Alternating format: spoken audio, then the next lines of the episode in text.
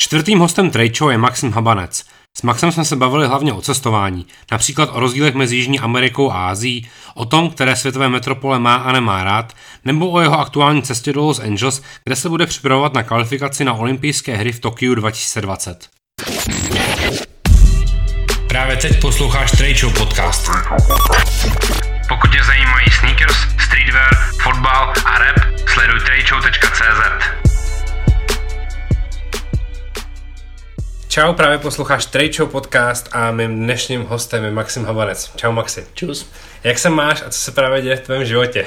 Mám se super, teď to všechno skvělý vlastně, ale děje se toho tolik, že to nějak nestíhám vnímat, takže dneska jenom vím, že nedělá, že máme volno na to natočit podcast, takže je to super. Chtěl bych se na začátek bavit o tom, kolik jsi navštívil letos států a kontinentů. Víš to z hlavy? Ne, nepočítal jsem to, ale bylo toho hodně. Asi jsem letos toho nalítal nejvíc, co jsem kdy v životě nalítal, a taky když jsem se počítal, tak jsem byl víc pryč než doma, takže už jsem se trošku zvykl na život prostě v kufru. Já jsem se to právě projížděl teďko na tvém Instagramu a pokud jsem počítal správně, tak si navštívil minimálně 10 států a 4 kontinenty letos. To jde, jakoby ty státy mi nepřijdou 10 států, to není nějaký extrém, ale spíš ty kontinenty. Že vlastně dříve, když jsem cestoval, tak to vždycky bylo třeba po Evropě nebo něco takového, ale letos to fakt bylo jakoby po celém světě. Úplně si dal všechno. Nikdy jsem nebyl v Austrálii, ale to musím dát příští rok. Fakt jsi, že nikde ani Zéland si nebyl? Ne. To bych jako čekal, že ty jako člověk tady cestoval úplně všechno. Zéland jsem byl. Jo. Ale Austrálie ne. Takže prostě kontinenty už si byl všechny. Kromě Antarktidy. Jo, mám odškrtlý. A já zároveň samozřejmě jsem velkým fanouškem hashtagu He's Flying I'm Not. Natálka je teďka pryč tvoje a ty jsi v Praze. Kdy se to stalo naposledy? To nevím, ale nevím, jestli jsem možná měl vysvětlit, o čem ten hashtag je. Jo, to je pravda. Ten hashtag je o tom, že Natálka vždycky, když mě veze na letiště, jak se mnou vyfotí selfiečko a pustne to. Protože jí hrozně štve, že vždycky někam letím a ona ne, že jo. Většinou to závodům, takže by to ani nedávalo moc smysl, abych jí bral sebou, ale těch fotek už je tam docela hodně. Tentokrát se to obrátilo, protože odlítla Natálka a ne já, takže jsem jí tam vezl a třeba jsem zjistil, že z letiště zpátky je fakt jakoby provoz vždycky. A taky jako věce, bylo to fakt divný pro mě tam najednou bejt a jet zpátky. Nikdy jsi to nezažil vlastně, že jo? Ne, ale vtipný bylo, že jak jsem takový trošku, jakoby už toho bylo moc letos, tak jsem byl rád, že nemusím nikam letět, že jsem normálně jakoby tam odvez, byl jsem rád, že se vrátím se domů. A jak je to pocit vlastně být najednou sám doma v Praze? Docela v pohodě. To říkám všem, když se mě ptají na to prostě, co Praha a tak. Já jsem hrozně rád vracím a myslím si, že je to fakt jedno z nejlepších míst na život, který jsem kdy viděl. Že člověku trošku, když vidí těch víc míst a víc zemí, víc kontinentů, tak mu to trošku otevře oči. Já jsem nikdy nebyl dřív v Jižní Americe, ale to jsem tam byl asi 4krát a to mě docela otevřelo do obzory s tím, jakoby, jak lidi žijou, jak se můžou mít a tak. To je rozdíl. Tomu se hned teďkom rovnou to pustím, protože já jsem si schválně vypsal všechny destinace, které jsem mimo jiné buď z tvýho Instagramu, nebo jsem si to prostě pamatoval, že jsi mi o tom říkal, že tam byl. A chtěl bych to proletět, virtuálně proletět. A jaký tam vlastně bylo? Protože ty jsi na začátku letošního roku strávil docela dost času v Jižní Americe. A to bylo poprvé v tém životě, že jo? Yep. A ty jsi byl Brazílie, Uruguay a ještě něco? Ne, Brazílie, Paraguaj, pak jsem byl, jenom jsme vlastně překročili hranice do Argentíny a to je všechno vlastně.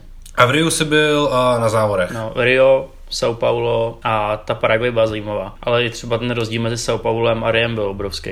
Že to Rio, jak je prostě turistický, tak je to tam fakt pěkný. Furt tam jsou jako sketchy části, ale třeba São Paulo je prostě jako fakt betonová džungle. Jako, já jsem pak už ani se mi nechtěl vylezat z hotelu skoro. Já si vybavu jako Instagram stories jak tebe, tak ještě myslím někoho, jestli nevím, jestli tam byl s tebou Tom, nebo Martin Peck, že jste dávali jako storíčka, že je tam vlastně strašně hnusný. Jako je tam fakt extrémní. No. Jako já se nebojím, protože i tím prostě jak vypadám jako skater a tak většinou se mě nikdo nevšímá, že by mě chtěl obrat nebo něco takového. Prostě máš mikinu s kapucí, nikdo tě neřeší, je to v pohodě. Pokud nejsi prostě turista s foťákem na krku, tak je to OK. Ale v tom São Paulo prostě to bylo nějakým způsobem fakt jako skečina. Vy jste byli jako někde v centru, nebo jste jako jezdili i po městě? To já jsme si otevřeli TripAdvisor a když jsme měli prostě volný den mimo závodek, jsme si řekli, že objedeme prostě nějaký tam jako zajímavé věci, tak jsme chodili po centru a já jsem prostě třeba si chtěl něco vyfotit a pak jsem si říkal, jestli je OK tam jakoby vytáhnout iPhone třeba, víš co, takovýhle ty. A vzhledem k tomu, kolik toho ty máš odcestováno, zažil jsi někdy takovýhle vlastně pocit někde jinde? Ne. Takže to fakt bylo poprvé takhle, že jsi jako bál, že to je jako divný místo. No, čistě jakoby i třeba ta Paraguay byla docela, tam jsme byli v městě, který se jmenuje Ciuta del Este, což je na hranicích Brazílie, Argentíny a Paraguaje. Takže jakoby prostě hranice mezi těma státama jsou prostě sketchy. Je tam spoustu gangů, prostě to město je takový hodně špinavý, jsou tam prostě, já nevím, kasína, všechny takovýhle hrozný obchod prostě bezcelní a tak. A tam jsem se necítil zdaleka tak hrozně v tom São Paulu. To bylo vtipný. A Rio je teda furt ještě jako krásný, naleštěný. No ale štění to není na spoustu místech, ale prostě ta příroda je tam trošku víc, jsou tam taky jako malý ostrůvky, do toho ty hory a tak to působí úplně jinak než to São Paulo, který je fakt prostě jako beton. Já si zároveň bavu, že já jsem Rio měl jako dlouhý roky jako cestovatelský sen a zatím se mi to furt nepodařilo. A měl jsem to ještě jako v období třeba jako 10 let zpátky a vím, že pak spousta jako cestovatelů si vlastně trošku stěžovala na to, že Rio ztratilo svoji tvář, potom se tam vlastně bylo mistrovství ve fotbale, byla tam olympiáda, vlastně se tam hrozně jako peněz investovalo do infrastruktury, do sportovišť, do nějaký městský hromadné dopravy a že už to vlastně není pro ty turisty jako tak zajímavý, ale věřím tomu, že když tam člověk jde poprvé, tak to furt zajímavý je. Mě to nějakým stylem trošku připomíná Barcelonu, že vlastně jakoby je to město, ale zároveň tam máš nádherný pláže, hezký počasí, pohodu. Za prvý mám rád dobré jídlo a to v Brazílii je fakt jako bomba.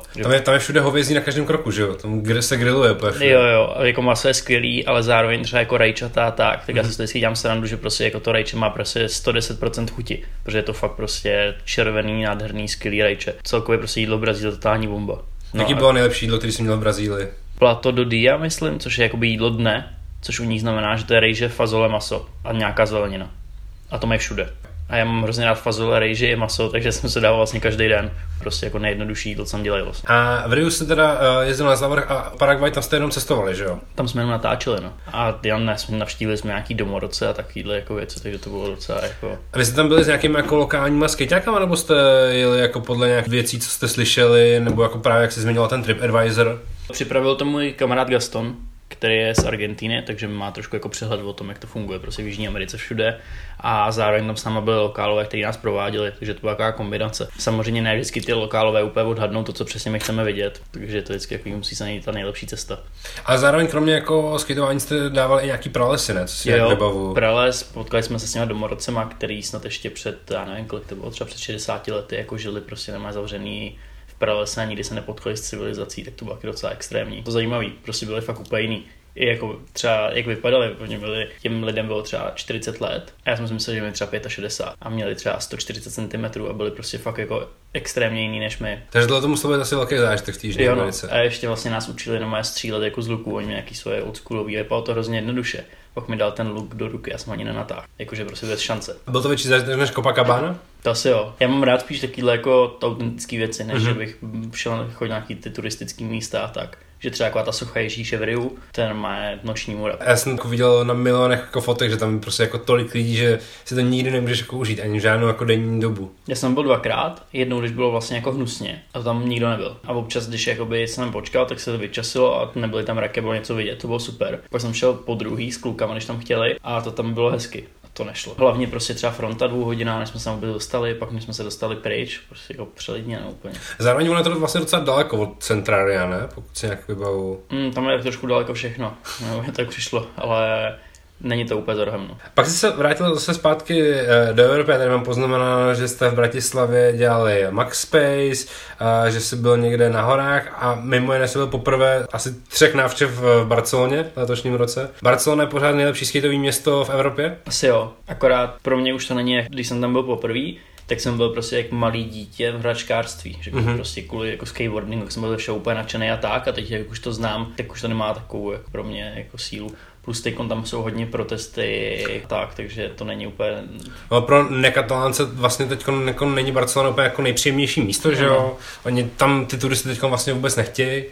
A jak se ty lidi době... A hodně to mě vlastně i teďka vydošlo, že vlastně jakoby hrozně tam je prostě všude nasprejovaný, že přesně prostě je anti-Airbnb, ne turistům a tak dále, takže člověk jakoby jako turista v té Barceloně trošku cítí v tom centru, že ho tam vlastně ty lokálové moc nechtějí. No. Já jsem přesně takovou vybavu, protože my, jak jsme s Beatkou řešili zimní dovolenou, tak nás vlastně zaujalo, že jsou strašně levné letenky do Barcelony, protože my jsme byli o Vánocích v Barceloně přesně před 2 rokama, byli jsme tam i přes Silvestra a tehdy letenka stála prostě, nevím, třeba 3,5, něco takový jako normálního v té době a teď letenky do Barcelony padají třeba jako na 2000, protože tam fakt nikdo nechce jezdit. Ještě hrozný je vlastně vždycky, když jsem v Barceloně, tam úplně mrznu. I když tam prostě tepleji venku než tady, tak oni většinou doma nemají centrální topení. No jasně, jo, to jsme přesně řešili, když jsme tam byli, no. Že jsme jako se vždycky probudili úplně zmrzlí a šli jsme jako ven se ohřát. Jo, tak na chatě, jo, prostě ráno se probudíš a nechceš vylít z postele. Jak se teď skateuje před MACBou? Jaká aktuální situace před MACBou? Je tam furt jako ten stejný Stalin feeling? Jo, asi je, akorát by mi řešili taky nějaký problémy, že tam prostě hodně, oni tam spíš, ten problém je, že lidi tam chodí kalit, ne jako skejťáci, ale samozřejmě tam prostě převedli ty ostatní lidi, ne jako se dostalo na Stalinu a ty tam nechávají bordel, je tam hluk a tak dále. Takže samozřejmě lidi, co bydli v okolí, to nenávidějí. A vzhledem k tomu, že MACBA je vyložený jako v centru, jako no. v centru. Takže ve mně se nějak řešilo, ale co vím, tak sám jezdí normálně dál. Ale třeba pro mě jako MACBA není úplně nejoblíbenější místo na ježdění. Že vlastně tam je ta struktura toho místa je taková, že vlastně všichni sedí podél zdi, takže když jezdíš, tak na tebe všichni koukají. Prostě nutně, když člověk si prostě chce jít za skateline, tak pro zábavu, tak nechce mít takový feeling, že má furt někoho na očích. Takže pak si tam rozbiješ hubu a všichni dělají. Takže ty radši v Barceloně jezdíš, tam jsou na těch okrajích Barcelony vždycky nějaký skateparky se zbavou. Ne jako parky, ale přesně street spoty a tak jsem zmínil, že prostě Barcelona má hrozně moc míst na ježdění a mě baví prostě jet fakt někam na okraj. Třeba Badalona je super, jako přímořský. A tam je to prostě úplně nádherný. Ono je vlastně super, že Barcelona jak má jako tu dlouhatánskou riviéru, která je dlouhá prostě 30 km, tak vlastně na každý té části se podle mě dá jako skateovat. No, i kolikrát ty okraje Barcelony jsou daleko víc friendly než to centrum právě, jak jsme se bavili. Že tam tě někdo trápí, že tam jako skatuješ, že jsi prostě jako přesně. turista od někud z Evropy. Ještě v té Badalně se surfuje, je to fakt jako super místo. No. Krom Barcelony jsi jezdil i v Londýně. Tam jsem byl na závodech. Londýn jakoby není na seznamu mých oblíbených měst. Já ho teda taky jako nemám, protože něco, co na Londýnu vadí, je, že je strašně přelidněný. Prostě jako to je úplně overcrowded město. Já jsem jako nikdy neměl problém jako s nějakou austrofobií, ale já prostě metro v Londýně nedávám. Na mě je to prostě strašně malý stisnění a všude milion Korejců s taškama Louis Vuitton a já se jako mezi nimi nedokážu moc jako pohybovat. Já bych to asi spíš rozdělil, že bych si mohl dělat takovou jakoby, jako graf toho, jaký město se mi budou líbit, že většinou když je město, kde všechna jakoby zábava nebo prostě dobrý věci jsou za hodně peněz, tak mě to nebaví. A to je přesně Londýn. Že mi přijde, že prostě cokoliv tam člověk chce dělat, tak ho stojí peníze. Když to třeba Rio, který mě baví, tak prostě hezký počasí, to je zadarmo pro každýho, pláž je zadarmo pro každýho, spousta míst venkovních je prostě free a v pohodě, když je ten Londýnek, je tam prostě většinu času hnusně, tak dále, tak je to takový, no. Ty jsi tam vlastně jel jenom závody a dostal se třeba v rámci závodu zase do House of Vans nebo tak? Ty jo, ani moc ne, většinou teďka právě tím, jak je to všechno trošku vážnější, tak když máme závody, jak se fakt soustředíme na to a to trošku vyhrocený. Potom tady mám poznamenáno, že jsi byl poprvé v LA, poprvé v kontextu poprvé letošním roce, protože ty jsi tam letos jsi udělal z LA svůj druhý domov po Vinohradech. Takže jak se jezdil samozřejmě jako v LA a ve Venice, protože to je že meka skateboardingu, letos tam nebyl poprvý. Ne, jako LA, to je přesně ono, třeba přesně jak to Rio, že v LA je prostě spoustu věcí, super, zadarmo a furt. Nebo jako zadarmo, to není tak, že bych potřeboval přijít každou korunu, ale prostě baví mě, že můžu ráno vstát a jít na pláž. Mm-hmm. Na té pláži je spousta místa. A celkově baví mě na alej jako řízení, je peklo, ale baví mě to, jak je tam prostě hodně místa všude. Že člověk má jako pocit, že to má hodně prostoru okolo sebe. Což přesně jsem měl ty problém v Londýně, že tam prostě nemá žádný. Je to stísněný, no. Venice a skatepark má furt ten stejný vibe jako před x lety? Jo, já tomu řeknu nějaký akvárko. Že tam stojí ty turisti okolo toho skateparku a všichni koukají na to, jak tam ostatní jezdí. Takže tam jako se člověk jde podívat, odškrtne si to, že to viděl, ale vlastně v LA asi tak 1500 lepších skateparků, kde chceš jezdit. Ale zároveň uvnitř toho akvárka jsou prostě stejně furt jako real skateáci, že tam jako... Jo, to jo. Že tam jako nepotkáváš s koloběžkářema. Ale je to tam takový tyjo trošku, taková jako, ne, jak to popsat. Tam jezdí prostě hodně lidí, třeba jako, já nevím, prostě tak jako nakalený na půl a tak, že občas jako je OK, jezdí tam normální skateáci, ale zároveň tam prostě jezdí nějaký týpci, který prostě, s kterýma se nechceš jako skoro ani potkat. Že tam mám takovou vtipnou story, my jsme tam byli a já jsem byl nějaký prostě úplně rozbitý z letadla, tak nějak jsem ho nevnímám a jsem se vozil po tom skateparku, jezdil jsem fakt pomalu a prostě najednou naproti mě jakoby zastavil, jeli jsme proti sobě s nějakým černochem a on prostě skoro zastavil a měli jsme fakt takový jakoby úplně jako pohled na sebe a ani jeden z nás nechtěl uhnout. Já z nějakého důvodu mi to nedošlo a on prostě nechtěl z toho, že prostě nevím. A už to prostě skoro vypadalo, že se srazíme. Až to bylo takový, že to byla skoro taková konfliktní situace a on prostě byl nějaký nakalený nebo já nevím. A v tu chvíli mu spadly kalhoty. Že měl fakt nízko, víš co. Takže já jsem ho jenom objel, jsem pryč a byl tam se mnou Jenny, kdo tam ještě byl Honza, myslím, a ty úplně umřeli smíchy. A já jsem vůbec nepochopil, co se stalo. A v LA si potom strávil ještě nějaký další čas, ty jsi tam byl ještě na podzim, že jo? My jsme měli vlastně dva závody, takže ten první byl normálně, ten byl na Long Beach, což je trošku z ruky, to bylo super. A potom druhý závod, ten byl, myslím, že Mesa se tam jmenuje, něco takového, a to je směrem San Diego. A to fakt jakoby po té cestě tady tím směrem jsem viděl takový ten typický kalifornský život. Jak prostě ty malý městečka u moře, grilování na pláži a tak, to je totální bomba. Že to je ještě lepší než LA. A právě proto se tam teda do LA vracíš? Jo, mě to baví. Ale jako vracím se do LA kvůli ježdění. Ale třeba OK, kdybych nejezdil, tak by se mi daleko víc líbila tady ta jakoby část Kalifornie mezi třeba jako San Diegem a Los Angeles, kde mají lidi daleko větší pohodu a není tam takový ten městský život. Jak teda zní tvůj plán pro LA? Co se dá dohromady přes zimu, že vlastně mám tam nějaký zázemí díky Red Bullu, kde si budu mít physio, gym a takové věci, kde se budu moct prostě zlepšovat přes zimu. A zároveň dobrý počasí a spoustu míst na ježdění, kde budu moci jezdit. A lidi, s kterými jezdit. Jak dlouho tam budeš? 2 měsíce, no. Teď kolem prosinec leden? Prosinec leden a uvidím potom v lednu, jestli se neprodloužím třeba ještě o měsíc. Takže Max Space už ti byl malej přes zimu? To úplně ne, Max Space je furt skvělej, akorát prostě v tom LA je super, že tam člověk může jezdit s lepšíma než je on. A to si myslím, že je prostě jako hodně důležitý. Strašně důležitý pro to zlepšování. V rámci toho období nemáš žádný závody tam? Máme jako pauzu a vlastně začínám to v březnu. Takže potom máme úplný brutál, takže příští rok můžeme dát se rozhovor, můžete mít napsaný místa. OK. Já skvělně ještě projdu ten seznam, protože byl jsi tak Natálkou na dovolený, klasicky v Řecku, tam jezdíte asi 100 let, že jo. Byl jsi v Rusku na mistrovství Evropy o skateboardingu? No v Rusku, on si řekne člověk Rusko. Ale to byl nějaký... To je město, který ani podle mě většina lidí nezná. Nižní Novgorod, což je hodně ještě za Uralem už, viď? To je podle mě před ještě. Ještě před Uralem? No ale co jsem se tak koukal, tak myslím si, že je to blíž jakoby do Ázie než do Moskvy. No to už 100%, no. To je vlastně už někde směrem na Kazachstán a podobně, no. Mě Rusko vlastně baví, nebo jako nějakým zvláštním způsobem mi to nevadí tam být. Jídlo bylo trošku problém, protože nikde neměl anglický menu, to je jediný, ale třeba ty závody a tak byly jako zorganizovaný úplně perfektně. A zároveň to byl možná tvůj nejpovedenější závod v roce? Asi ano. To se povedlo dobře. To bylo jenom, připomenu si, 4. místo, myslím? 5. no. 5. Mistrovství Evropy a bylo tam fakt nabitý. Tipný jako story byla to, že třeba do livestreamu volal Putin normálně, jako na rozhovor s kejťákama. Původně nějak to tam měl snad i přijet nebo co, jako se podívat na to a pak jenom nějak jako volal a měl tam rozhovor s nějakým tím ruským skejťákem, jako že se bavili a tak, on jim slíbil nějaký skatepark. Nám přerušili kvalifikace, my jsme vůbec nevěděli, co se děje, že oddělo se tohle. Takže probíhal rozhovor. Jo. Hodně bizarní. Ještě něco bizarního se ti stalo v Rusku, protože Rusko samo o sobě je samozřejmě šílená země. Tak taková docela jako zajímavá story, nebo zajímavý. Hned prostě po závodě vlastně jsem šel na dopingovou kontrolu v Rusku. Tak to je takový jako... Paradox. OK. No. To bylo jako jediný. Krom toho, že jsi byl v Rusku, tak pak si, už jsem si teda jako v té době myslel, že se letos nepodíváš do Ázie, protože ty jsi jako hodně fixovaný jako na Ázii, a pak si přece jenom dal svou oblíbenou Čínu, kde si procestoval zároveň i všechny Eiffelovky a podobně. Jo, to bylo hustý, no. Takže to byla Šanghaj všechno? Šanghaj a okolí, kdy vlastně jako ten projekt byl takový, že v okolí Šanghaje oni postavili několik měst, který vypadají jako evropský. Kvůli tomu, že chtěli motivovat Číňany, který milují Evropu, aby se vystěhovali z centra. Takže je tam Paříž, jsou tam Benátky, je tam kdyby Anglie, nějaký španělský město, no jako totální úlet, mají tam i prostě svoji Eiffelovku a vlastně po tady těch místech jsme jezdili a skateovali. Čínu se tentokrát dal vyloženě jenom turisticky a skateově? Nebo jo. To bylo bez závodu? Jenom takhle. Ale bylo to super, protože vlastně, já jsem nikdy nebyl v Šanghaji, jsem se tam hrozně chtěl podívat. A Čína jako taková mě nikdy až tak nebavila, když jsem byl, byl jsem v Nanjingu, byl jsem v Shenzhenu, v takovýchhle těch. Třeba Hongkong byl super, ale to neberu úplně jako Čínu. Vždycky jsem měl radši Tajvan, ale to Šanghaj mě fakt překvapilo. No.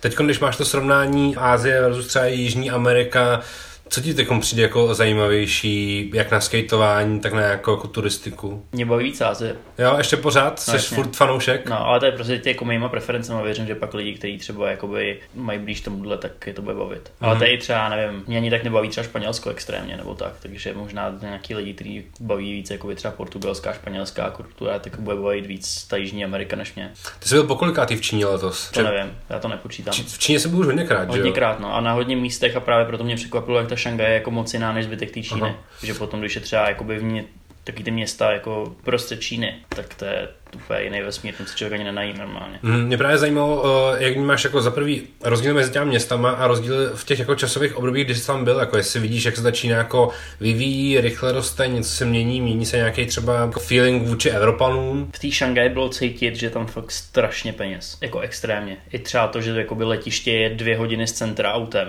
A když jedeš tím autem, tak jediný, co vidíš, je prostě fakt jako věžáky nový, skleněný. Non-stop všude. Kolikrát jsou třeba jenom prázdný, nejsou připravený na to, než tam bude chtít jít nějaká firma. Ale je z toho znát, že prostě jakýkoliv projekt oni mají nebo plán, tak se prostě stane. A děje se to prostě rychle. Není to tak, že by se to musel někdo schválit, protože někdo to řekne, udělá se to a jedem. Ale zároveň se procestoval spoustu jako míst, kde fakt jako lidi pořád žijou v papírových krabicích. No, ale že hustý, že jakoby OK, ten režim té Číny, já s ním úplně nesouhlasím. Na druhou stranu třeba asi oproti Brazílii, tam lidi nemají problém s tím, že by neměli úplně co já nevím. Co jíst třeba, když to řeknu takhle. Ta chudoba třeba v Brazílii na tebe působila jako víc, jako výrazněji? Co jsem viděl já, tak jo. Že OK, třeba ta svoboda v Číně nebude taková, ale ty lidi prostě tam aspoň jakoby mají normální trošku třeba živou fůzovka. Chci se zeptat na úplně jako jednoduchou otázku. Baví tě ještě pořád cestování? Jo, asi jo. Ale jako nový místa, že třeba ta Šanghaj mě přesně jako bavila super, to jaký třeba... Když máš seznam těch jakoby, míst, kde jsem byl, tak třeba polovina by byla, že jsem tam jako nepotřeboval úplně tuž. Ale ta Šanghaj byla přesně jako věc, co jsem chtěl vidět. Kolik míst ještě máš na svém bucket listu, který bys chtěl navštívit? Tyjo, ta Austrálie a pak já se, jak jsme se bavili, já se furt dostávám do měst, kvůli tomu, že tam máme nějaký akce nebo natáčení. Jo. Takže mě baví cestování po přírodě, to tam prostě není žádný. Takže ještě bys chtěl dát třeba Antarktidu, Grónsko a podobně. Hele, mě stačí Krkonoše. Nebo jako fakt, to si nechám, prostě asi až nebudu potom třeba jezdit tak aktivně a tak prostě si budu jezdit po horách v těchto věci. Jak zvládáš takový ty jako negativní části cestování, typu jako jetlagy? Bojuješ s jetlagama, nebo už seš jako vycvičený? Na začátku roku jsem s ním bojoval, takže jsem měl tak často nastří, že jsem lidi smáli. Už jsem s ním začal bojovat trošku efektivněji. A mám teď aplikaci, mám v telefonu, jmenuje se to Time Shifter a to tě připravuje na to, aby ses jako líp adaptoval. A to říká, kdy máš jít spát, kdy to máš jako zkusit zaspat. No hlavně, kdy na sebe máš svítit světlo, kdy máš být ve tmě. Aha. Takže vlastně naše tělo se to orientuje podle toho, kdy na něj svítí světlo. Nebo takhle jsem to pochopil z té aplikace, takže třeba ono ti to řekne, že máš v polovině letu vstát a rozsvítit si na sebe světlo, co máš na čtení. Aby se jakoby tvoje tělo si připadalo, že má jako spíš den. A takhle funguješ, nebo ti řekne, že třeba přes den máš nosit sluneční brýle. Zkoušel jsem to asi dvakrát a přišlo mi, že to bylo fakt lepší. Takže vypadá to, že to pomáhá. No, a pak samozřejmě jakoby další věc.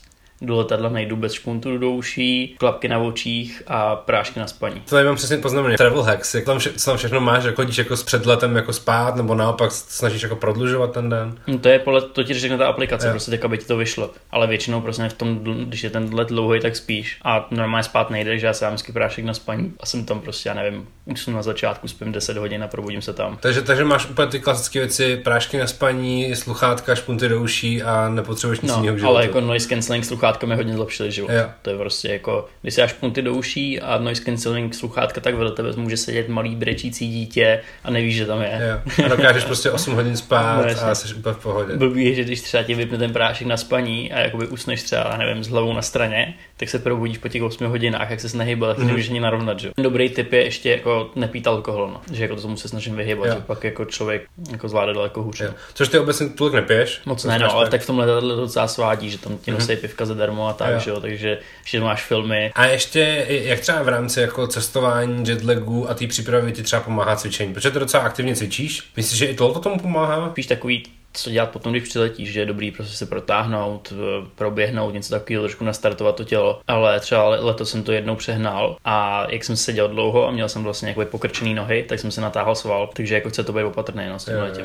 Dobře mluvíš anglicky a jak se teď fakt cestuješ jako poslední 3-4 roky jako úplně intenzivně, třeba si přemýšlet nad učením se nějakého dalšího jazyku, nebo máš nějaký jako další ještě skills jako v nějakých dalších jazycích? Trošku španělsky, ale to je spíš takový, že rozumím lidem, když se baví. I třeba kvůli tomu v té Paraguaj, když jsem byl, tak jsme tam byli skoro 3 týdny a já jsem byl jediný z té crew, co nemluvil španělsky. Ještě v té zemi, že jo, prostě všichni mezi sebou mluvili portugalsky nebo španělsky, takže už jsem pak docela rozuměl, o čem se baví a tak. Ale není to takový, že bych spustil a byl schopný něco říct, objednám si jídlo, když je něco potřeba fakt vyřešit, tak to zvládnu pochopit, ale tím to začíná a končí. A učit se to asi úplně intenzivně nebudu. Máš nějakou motivaci naučit se jako další jazyk? Ne, spíš bych chtěl jakoby fakt mít tu angličtinu ještě lepší, než mám teď. Mám jí dobrou, ale chtěl bych to mít na levelu toho, že v té angličtině prostě přemýšlíš a žiješ. Protože mi to přijde takový, že člověk, když mluví jiným jazykem, tak je i trošku jiný. A zároveň to taky podle mě i tím, že Natálka mluví anglicky nejlíp snad v té České republice, takže máš tu loďku hned vedle sebe. Natálka, já korekturu všeho. Ale třeba je vtipný, že když píšu maily, tak jsem si víc jistý v angličtině, že tam nejsou chyby, než v češtině. že jako český maily musím vždycky Natálce jak někdo nápadně říct, ale prosím tě, udělal by se tam, jestli nemám špatně zase nějaký jíčko, když to v té angličtině je to pohoda. No. Teď bychom asi měli uzavřít to cestování, který se teda letos dal extrémně, a ještě se pak na konci budeme bavit o nějakých jako dalších plánech. Ale krom toho, že jsi objezdil strašně moc závodu po celém světě, tak si i dost poctivě jezdil závody po České republice, objel si docela i český skateboardingový pohár a já se chtěl trošku vrátit ty jako nejhorší zkušenosti podle mě letošního roku a to je Jak to máš s zubama? Už jsou všechny dobrý? Hele, už můžu kousat, no. Ty jsi v Havířově přišel o kolik zubů? Nebo 2, no. To bylo jenom 2, já jsem myslel, že to byly dokonce 3. Ne, o 2 zuby jsem přišel, ale spíš ten pátek jako takovej byl fakt jako hodně intenzivní zážitek. A my máme jako skoro takový, když se podíváš, já nevím, každý má ve svém životě nějaký takový ty události a říká si, tak tohle bylo před, tohle to bylo po, nevím, co jsem udělal maturitu. Já když si kam pojám zpátky, tak to mám předtím a po. Byl to jednoznačně teda nejhorší pád a nejhorší zranění ve skateboardingu za těch 20 let, co jezdíš? No, fyzicky ne, jako to se týče hojení a tak dále, ale psychicky. Jo. Že prostě jakoby takhle spadnout hlavou na beton, prostě jako ten pocit už jako nikdy nevymažu. Už to nikdy nechci zažít. Taky vtipný bylo vlastně, já jsem si myslel, když se mi to stalo, jak jsem byl úplně jako v háji z toho, že ty zuby až do konce života mě to bude trápit. To vždycky prostě rodiče, jak dávali hrozný důraz na zuby. Ty zuby vůbec nejsou problém, to mi dodělali prostě během týdne a nevím o tom skoro. Drží to, můžu normálně fungovat. Největší problém vlastně byl ten red, který jsem měl úplně jakoby rozsekaný. A ještě ke všemu mi tam zašili kusy těch zubů, že mi to pořádně nevyčistili. Pak jeden večer jsem chytil totální psycho doma, ale mi přišlo, že se to prostě nehojí. To vlastně jsem si jako podíval do té rány a našel jsem tam ty zuby a sám jsem se je vytahával, že jo. A už jsem, jak jsem byl v tom psychu, prostě, že tam furt mám a furt mě to bolí a chtěl jsem, jakoby by se mě ulovilo, tak jsem to prostě doma sám vyoperoval z toho rtu a až pak jsem šel k doktorovi, takže to bylo taky docela extrémní. No. Tenhle ten podcast bude mít asi explicit nálepku, protože i přestože mluvíme slušně, tak tohle to je hodně velký psycho. Nicméně dneska je to kolik? 4 měsíce už? No, ale prostě jediné, na co si stěžuju furt je ten red, no, že tam mám ty jizvy, tak když já nevím, když je moc teplo nebo moc zima, tak mě to bolí celý. Jako doufám, že prostě to zmizí. Jo. A vtipná story ještě s mojí mámou, že vlastně Natálka mě to sere, protože to vypadá, když mám opar. A furt to říkám. A Natálka, ne, to je v pohodě, to není ani vidět. A šli jsme na oběd k mý mámě. Přišel jsem tam a máma na mě kouká, říká mi, hele, prosím tě, mažeš si něčím ten opar, to vypadá hrozně. Já úplně dík mami, tyjo, jsi hodná. A taky říkáš, že páně, tohle to už máš jako vyřešení, jenom se to prostě musí hojit no. A mělo by to být v pohodě. Ale na druhou stranu mi přijde, že v něčem mě to změnilo jakoby i jako pozitivním směrem. No jako celkově ten můj rok letos byl takový hodně jako náhodu dolů a nějak už jsem se s něma jako věcma jako dokázal líp vyrovnávat. Možná třeba částečně kvůli tomuhle, nevím, ale nějak mě to posunulo. A i na druhou stranu, co se týče strachu, tak spíš než by mi to uškodilo, tak mi to možná pomohlo. Ty jsi každopádně ten trik už vrátil, že jo? Jo, to jsem dělal hned potom znova. Momentálně už nemáš jako žádný strach na překážkách a už je zase jako hlava je srovnaná, že sky is the limit. Jo, ale jenom prostě člověk je trošku opatrný, co se týče jakoby okolo těch zubů, no. Máš prostě citlivější, tak o tom furt víš, no. Celý. Řešil jsi třeba to, že by si jezdil závody s takovýma těma plastovými věcma na zuby, co nosí třeba hokejisti. Ale jak říkám, jako pro mě největší jako problém je ten red, takže to by mě nezachránilo svou nějakou integrálku a taky s ním přes 20 let. Spadl jsem takhle jednou. Ale i tak jste si pořídili do Max Spaceu žíněnky. Jo. Všechny ty závody, který si objezdil letos, tak už vlastně loni, tak všechny vlastně směřují olympijským hrám, které jsou příští rok. Jak vlastně vypadá ta současná situace té olympijské kvalifikace? Protože mě to xkrát vysvětloval Tom, že vysvětloval si mi to ty a všichni jste nám říkali, je to strašně složitý a je tam strašně malá šance se tam vůbec dostat. Tak jak to vlastně teď vypadá po všech těch závodech, které už máš za sebou? Já začnu tím, kolik lidí tam jede. Na olympiádu má 20 lidí, což je přesně to, co říká Tom, vše ostatní, že vlastně jakoby, je to fakt málo.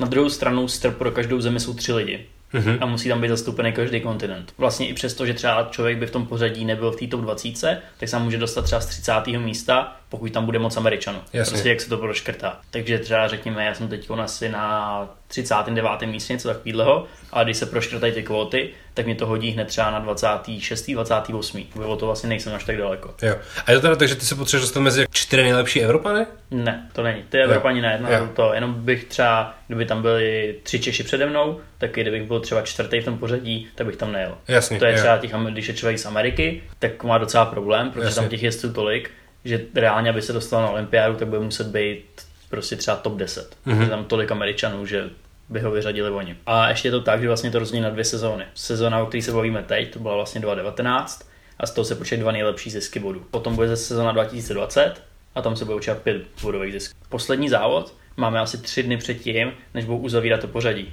Okay. A ten poslední závod má ještě 2 body. Takže vlastně my nebudeme vidět do poslední chvíle, jestli tam někdo jede nebo ne. Jo, takže ta sezóna bude totálně intenzivní, protože všechny ty závody budou nasázený v kolika? Ve 4 měsících nebo něco takového? No, něco takového a je tam prostě třeba jako 8 závodů. Naštěstí třeba to mistrovství Evropy, o kterém jsme se bavili, tak už se počítalo do 2020. Mně se třeba hodí, že tam prostě bylo poměrně třeba teďko na tom místě, kolikátým jsem, mám asi 16 bodů a jenom za to Rusko bylo asi 3600. Takže to je super výhoda. Ale samozřejmě třeba za mistrovství Evropy je méně bodů, než za mistrovství světa. Tak... Jasně. Teď jsi jel vlastně v Brazílii? Jo. A to bylo třeba to, když jsem se natáhl ten sval, když jsme se bavili o tom, že jsme vystoupili z letadla. Prostě jsem vystoupil z letadla, šel jsem cvičit a... Jak teda dopadla ta sezóna 2019? Jak pro tebe, tak třeba pro ostatní český jezdce? Já nevím, já nechci asi hodnotit ostatní, jak jsou spokojený nebo ne. Pro mě to bylo takový, na jednu stranu se mi třeba strašně povedla Dew Tour, kde jsem byl prostě v semifinále vlastně s mýma vzorama, prostě úplně z mládí, se Šeklerem a s takovými lidmi, což bylo úplně skvělý. Vlastně jako dosplněný sen, protože dřív pro nás takovýhle závod byly uzavřený, protože teď neplatí.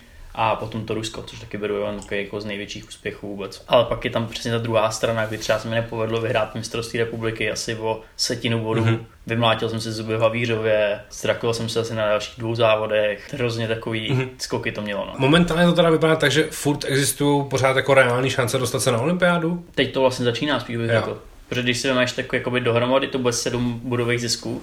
A s ním jsme nazbírali jenom 2. Teď se bude rozhodovat. Jo. Jaký je teda ten line-up těch závodů, který musíš absolvovat, aby si měl šanci dostat se na olympijské hry? Já nevím, jestli je to už oficiální, ale je tam asi 7 závodů po celém světě, které jsou fakt jako back-to-back. Takže jsou tam asi 3 závody v Ázii a tak dále. Takže přesně jakoby vyrovnávání se přeletama a tak dále. Bude třeba hrozně důležité. A ty teda ten line-up ještě nemáš, takže ještě nebukuješ letenky nic a jenom čekáš, až to... Už trošku víme, ale nějaký prostě data a místa jsou ještě, se musí potvrdit. Ale myslím si, že snad jakoby tam má být ten 5. kontinent, kde jsem ještě nebyl. Vlastně byl, ale ne v Austrálii. Takže by mohlo být kvalifikace v Sydney třeba nebo něco takového? No, něco takového. Na těch závodech je fakt složitý prostě se adaptovat v tom místě, že prostě tam jedeš na týden, máš třeba 2 dny na to se dá dohromady a pak hned závod. A je prostě fakt těžký jakoby ty jezdit dobře a být OK po tom, co jsi seděl 30 hodin v letadle a máš úplně obrácený den. Pak na těch závodech je třeba fakt vidět jako výrazný rozdíl, že jako místní jezdci zajíždějí mnohem líp než ty lidi z těch jiných kontinentů. To skoro bych řekl, že jo. Takže je to fakt důležité jako bod těch závodů, že lokálové to mají vždycky jako výrazně jednodušší.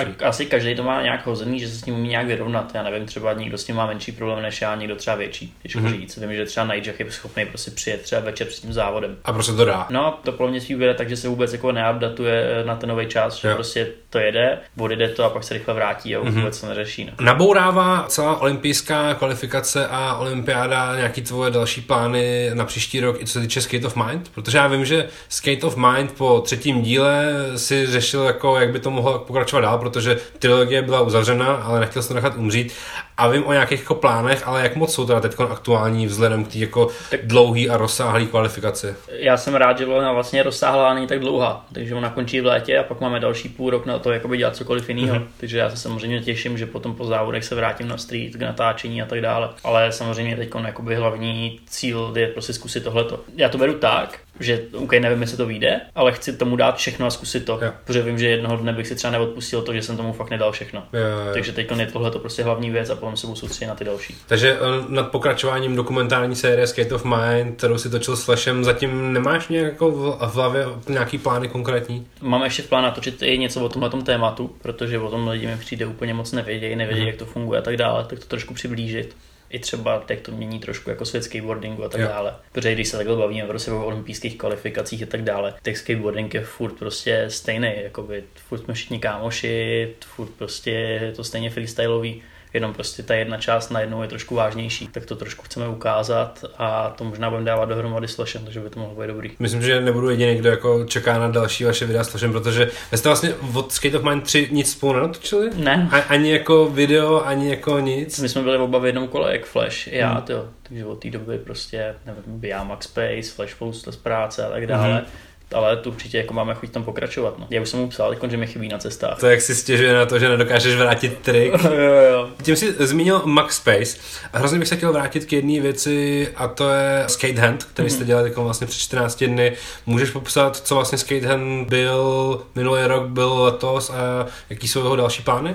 Tak my jsme se vždycky bavili jako s Natálkou, že skrze nějaký prostě věci, co dostáváme, tak bychom chtěli nějak jako pomoct. A i třeba ostatní sportovci, co dostávají, že taková bude příležitost a spojili jsme se s nadací Pink Bubble.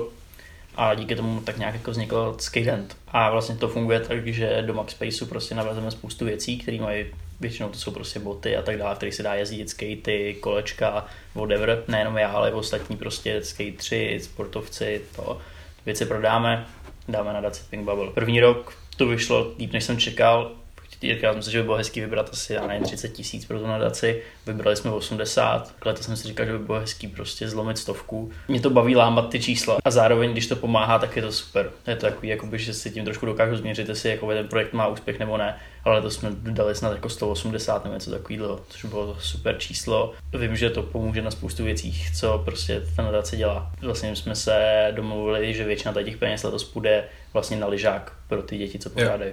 Takže já jsem rád, že vlastně jakoby od nás to jde se nějaký sportovní aktivity. Že to jde zároveň jako na ty hory, snowboarding, což je něco, co ty máš taky rád, že jo? Přesně.